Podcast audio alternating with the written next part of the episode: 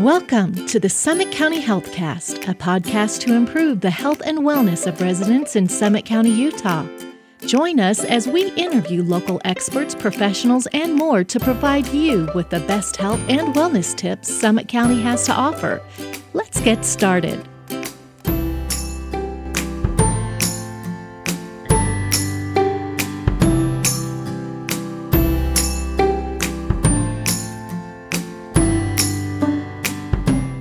Hey, everybody, and welcome back to another episode of the Summit County Healthcast. I am here with Caroline Rodriguez, who is the Director of Transportation Regional Transportation Planning Director. here at Summit County. Um, thanks for stopping by today, Carolyn. Yeah, thanks for having me. So, why don't you tell us a little bit about what you do as the Regional Director? A big part of the reason I was brought on was so that the county could look at where we are now in terms of transportation and where we want to be over the next 10 to 20 years and then plan accordingly. Plan for those modes other than traveling alone in your single occupancy vehicle um, and look at you know all the options that are available to people and how to fund those options.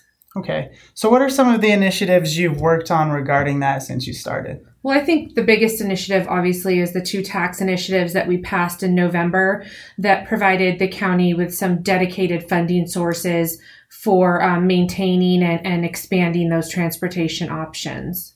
Okay, and you also have collaborated with Park City for Ride on Park City, correct? Yep, yep. A big part of my job is that collaboration with Park City, obviously, because when people think of visiting um, Park City or Summit County or even living here, they, there's no real distinction between on this side of the county between Park City and Summit County. So we really need to work in a coordinated manner in order to be successful. So, tell us a little bit about what Ride on PC actually is.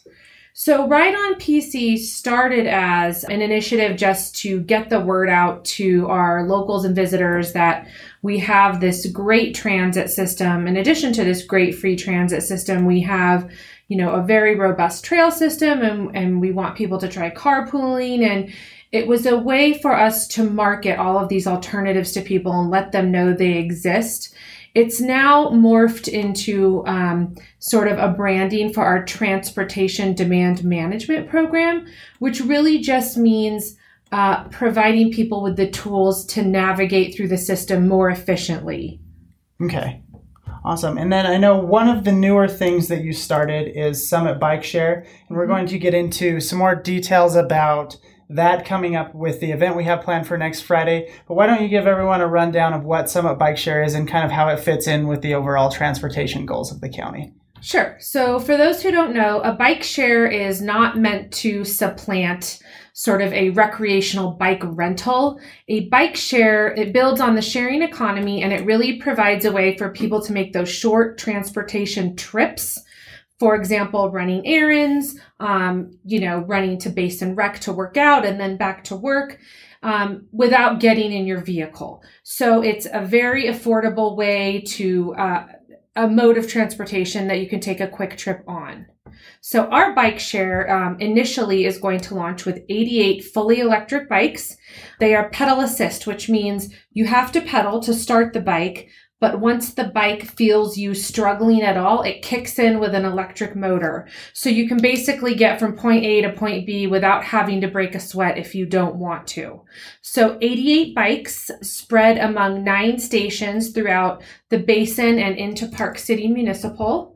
And those stations as of now are, we are planning them to be at Tanger Outlets, the new Whole Foods location, New Park Plaza, Kimball Junction Transit Center, Canyons Base Village area, Canyons Transit Center area, Old Town Transit Center, somewhere in the Prospector neighborhood, Park City Library, and then at the Fresh Market where the big transit stop is in Park City.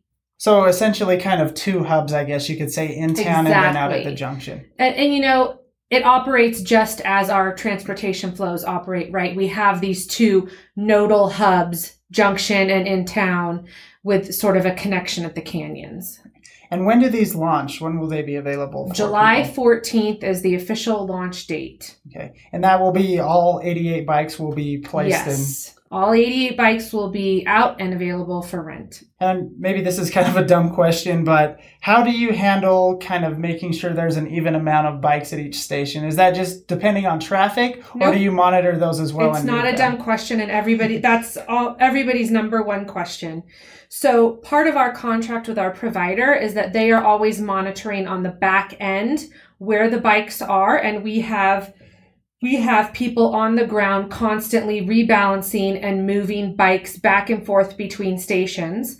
And because our system is so smart it's an it's an IT based solution over time we will understand the trends and we'll know okay friday 4 p.m people want to pick up bikes for example at new park so then we'll be able to move more bikes to new park to have those bikes available for people Okay. so it's a constant moving around and rebalancing of bikes Okay.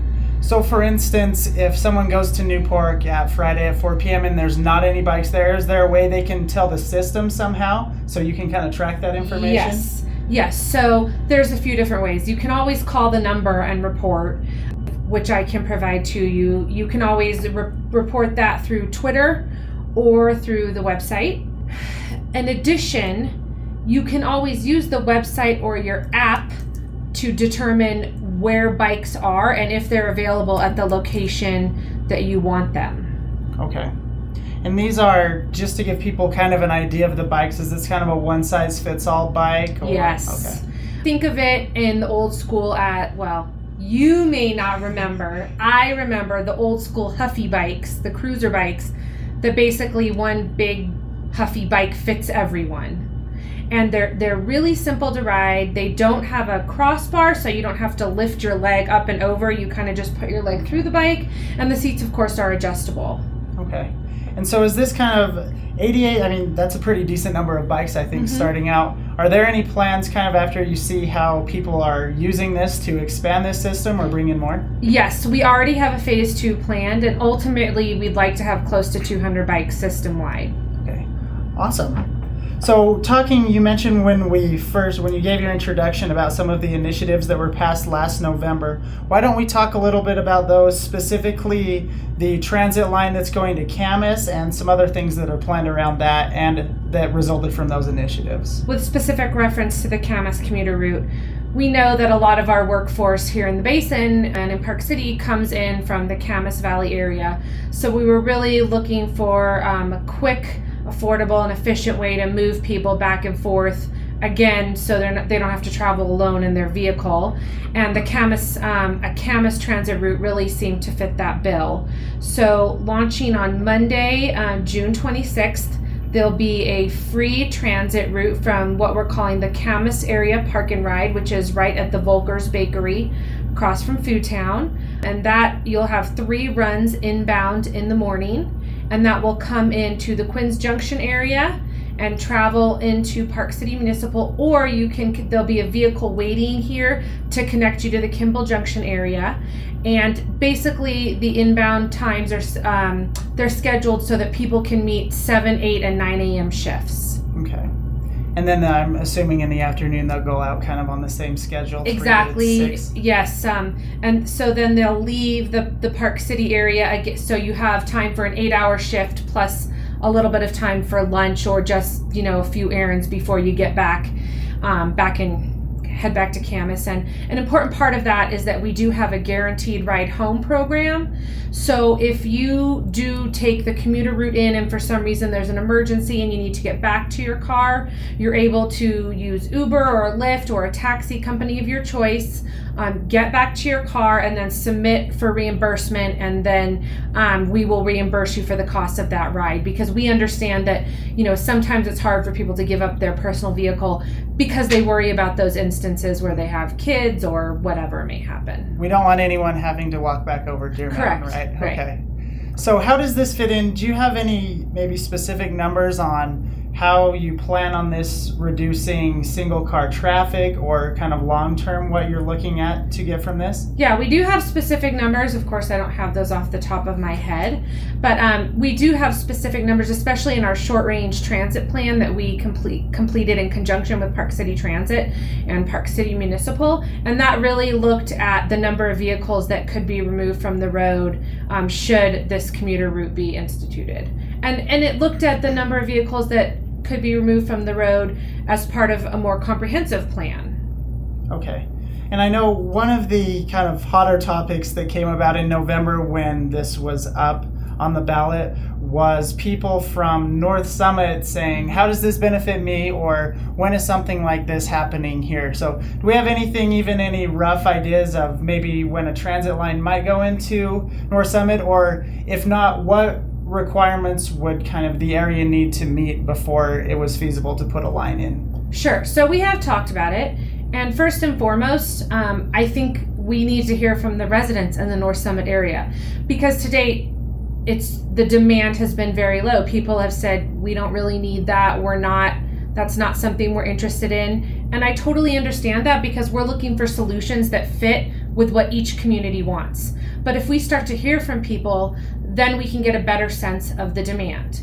How does it you know how does it benefit me for the north summit residents? I understand that that's a concern.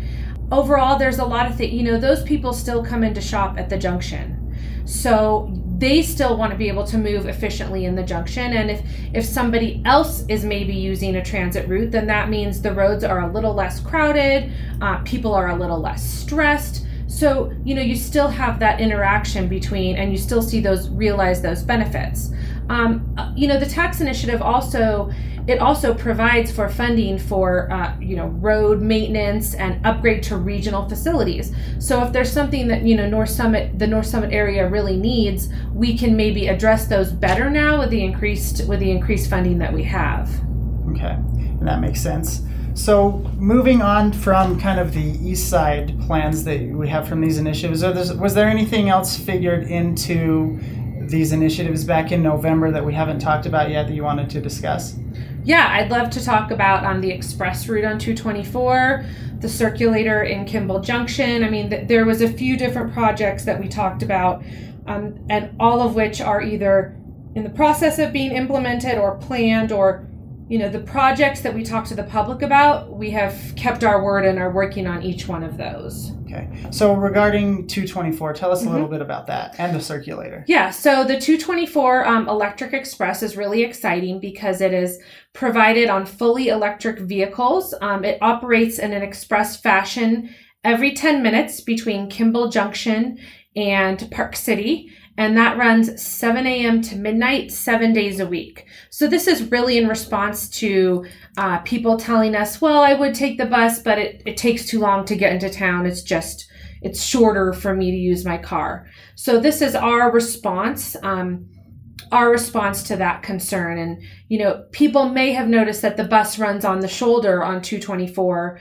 Um, for some of the road and we've been able to work with UDOT and extend that agreement so the bus uh, for a longer period of time can run on the shoulder. And that means that you'll see, especially during peak periods, if you're sitting in your car, you may see the bus zoom past you because, you know, the bus isn't sitting in traffic with everyone else. And I'm sure it's kind of a chicken and the egg thing. If people use transit, there's less cars on the road. If people don't use transit and are driving, there's more cars on the road yeah. and it's slower. Exactly. So really, I think part of it probably comes down to just people giving some of these things a chance and seeing kind of the plan that goes behind. And that. we re- we would really ask people give it a shot one day, one day a week, one day a week carpool, one day a week try a transit route, one day a week try to ride your own bike or try a bike share. We know it's a lot to ask for people. You know, we're not asking you to make the switch 100% right now.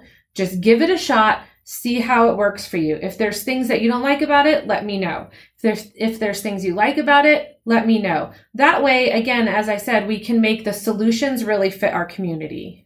And I think one of the good things about kind of everything that you're doing is that people have a lot of options. We have the bike share that's coming, we have the electric express, we have the different transit lines coming in, we have people can carpool if they want. Mm-hmm. So really it's not asking that much for one day a week for someone to try any one of these things and just Right. to see if it works for them. And you know, another thing we're working really hard on is providing incentives for people to try these different options. For example, um, for the Kamas commuter route, we're looking into can we provide cash back at the end of the month for people who use that commuter route a certain number of days um, instead of their car? Can we work with employers to say, you know, we can see that so and so is logging on to the system once they get on the bus because it is Wi Fi enabled. So we're going to count that 20 minute bus ride towards their workday. And those are the types of incentives and externalities that, w- that we can, we can help provide, you know, this is why you should try. And I think that's another benefit we that you mentioned is having Wi-Fi on the buses. Mhm. The ability to work or you know even just play around on your phone with Wi-Fi rather than driving. You can do a lot of things during that time rather than just being focused on the road. Yes. Why don't you give us a little detail, more information about what the Electric Express is that's coming and what makes it so unique and why this event that we have next Friday is kind of so important to the community? So the Electric Express is um, it's the first of its kind in in a mountain community. It's the as I mentioned, six fully electric vehicles that are traveling the express route, this ex- extended span of service, 7 a.m. to midnight. We really encourage the community to come out to this event next Friday and take a look at the vehicles and see how cool they are. They look great, they feel great. They have, as you said, Wi Fi enabled. They have um, charging stations at every seat. So if you're like my husband and your phone is dead by 11 a.m., there's really no excuse for you because you can get on and charge your phone. And, you know, the public can see how the vehicle charges and the technology is just really cool. So it's a good, it's a good way for people to understand how um, both Park City and Summit County are moving towards their renewable energy goals. And that's another thing about these buses is they're quiet, they're clean. Mm-hmm. Aside from all the benefits they provide for the commuters and passengers, they're good for our mountain town environment as well. Exactly. Exactly. So why don't we give people some info about the it's kind of a unveiling next Mhm. Friday really when we're showing off the bus. We're also going to have people there with the bike share demoing those. Why don't you Mhm. give us some details about the time and some information on what's going to happen there? Sure. So this event is Friday, uh, June 24th. Starting at 10 a.m., we'll have um, our Summit Bike Share bikes out for people to demo. They can ride them around, see how they feel. I, I think they're called the, people call these bikes the smile creators because you literally cannot stop smiling once you get on the bike because it's so fun and it's so easy. So people can come out, give them a shot, see what they're going to be like see how easy it is to pull it out of the dock and just operate even if you're not comfortable on a bike. Then starting at 11, we will be doing the bus tours. We're going to have some city and county officials speak. You'll be able to see how the bus charges.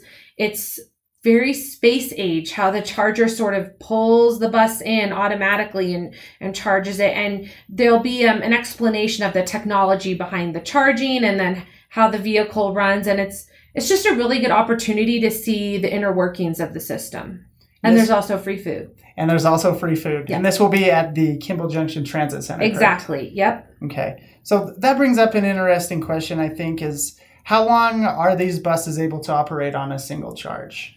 So I think the last that this is always evolving. Um, and, and part of the reason our system is so innovative is because we, I, I believe we are the first transit center to have an agreement so that we lease these batteries and are always upgrading our charging abilities. But I think the current battery can run on a charge for like around 150 miles on a single charge. And of course, as I said, that will evolve as the technology evolves and it's moving so quickly that that could change any any day. And that's even 150 miles, that's quite a few trips up and down 224. Right, right. Especially when you're talking about that seven and a half mile trip. Okay. So, Caroline, just in closing, if there was one thing you wanted people to know about public transportation or transit or just kind of transportation efforts in the county overall, what would it be? Um, we're providing you with a lot of options. Give it a try.